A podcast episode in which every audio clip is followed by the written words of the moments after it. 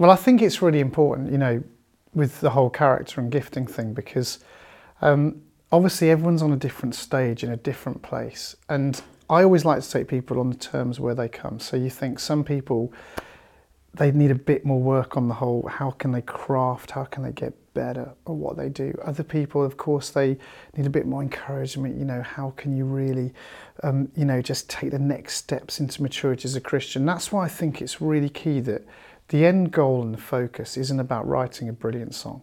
That the end goal is really about just being a brilliant lover of Jesus, someone who is just going to follow, be obedient.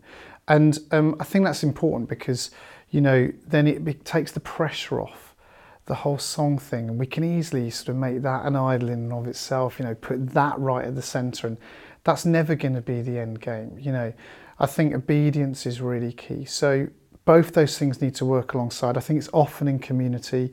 Um, it, you know, it's often in maybe being part of something that's got nothing to do with worship, nothing to do with songwriting, but growing in another area as a Christian entirely. Um, to really stretch it puts the meat on the bones of discipleship. Uh, so I'd really encourage all those things.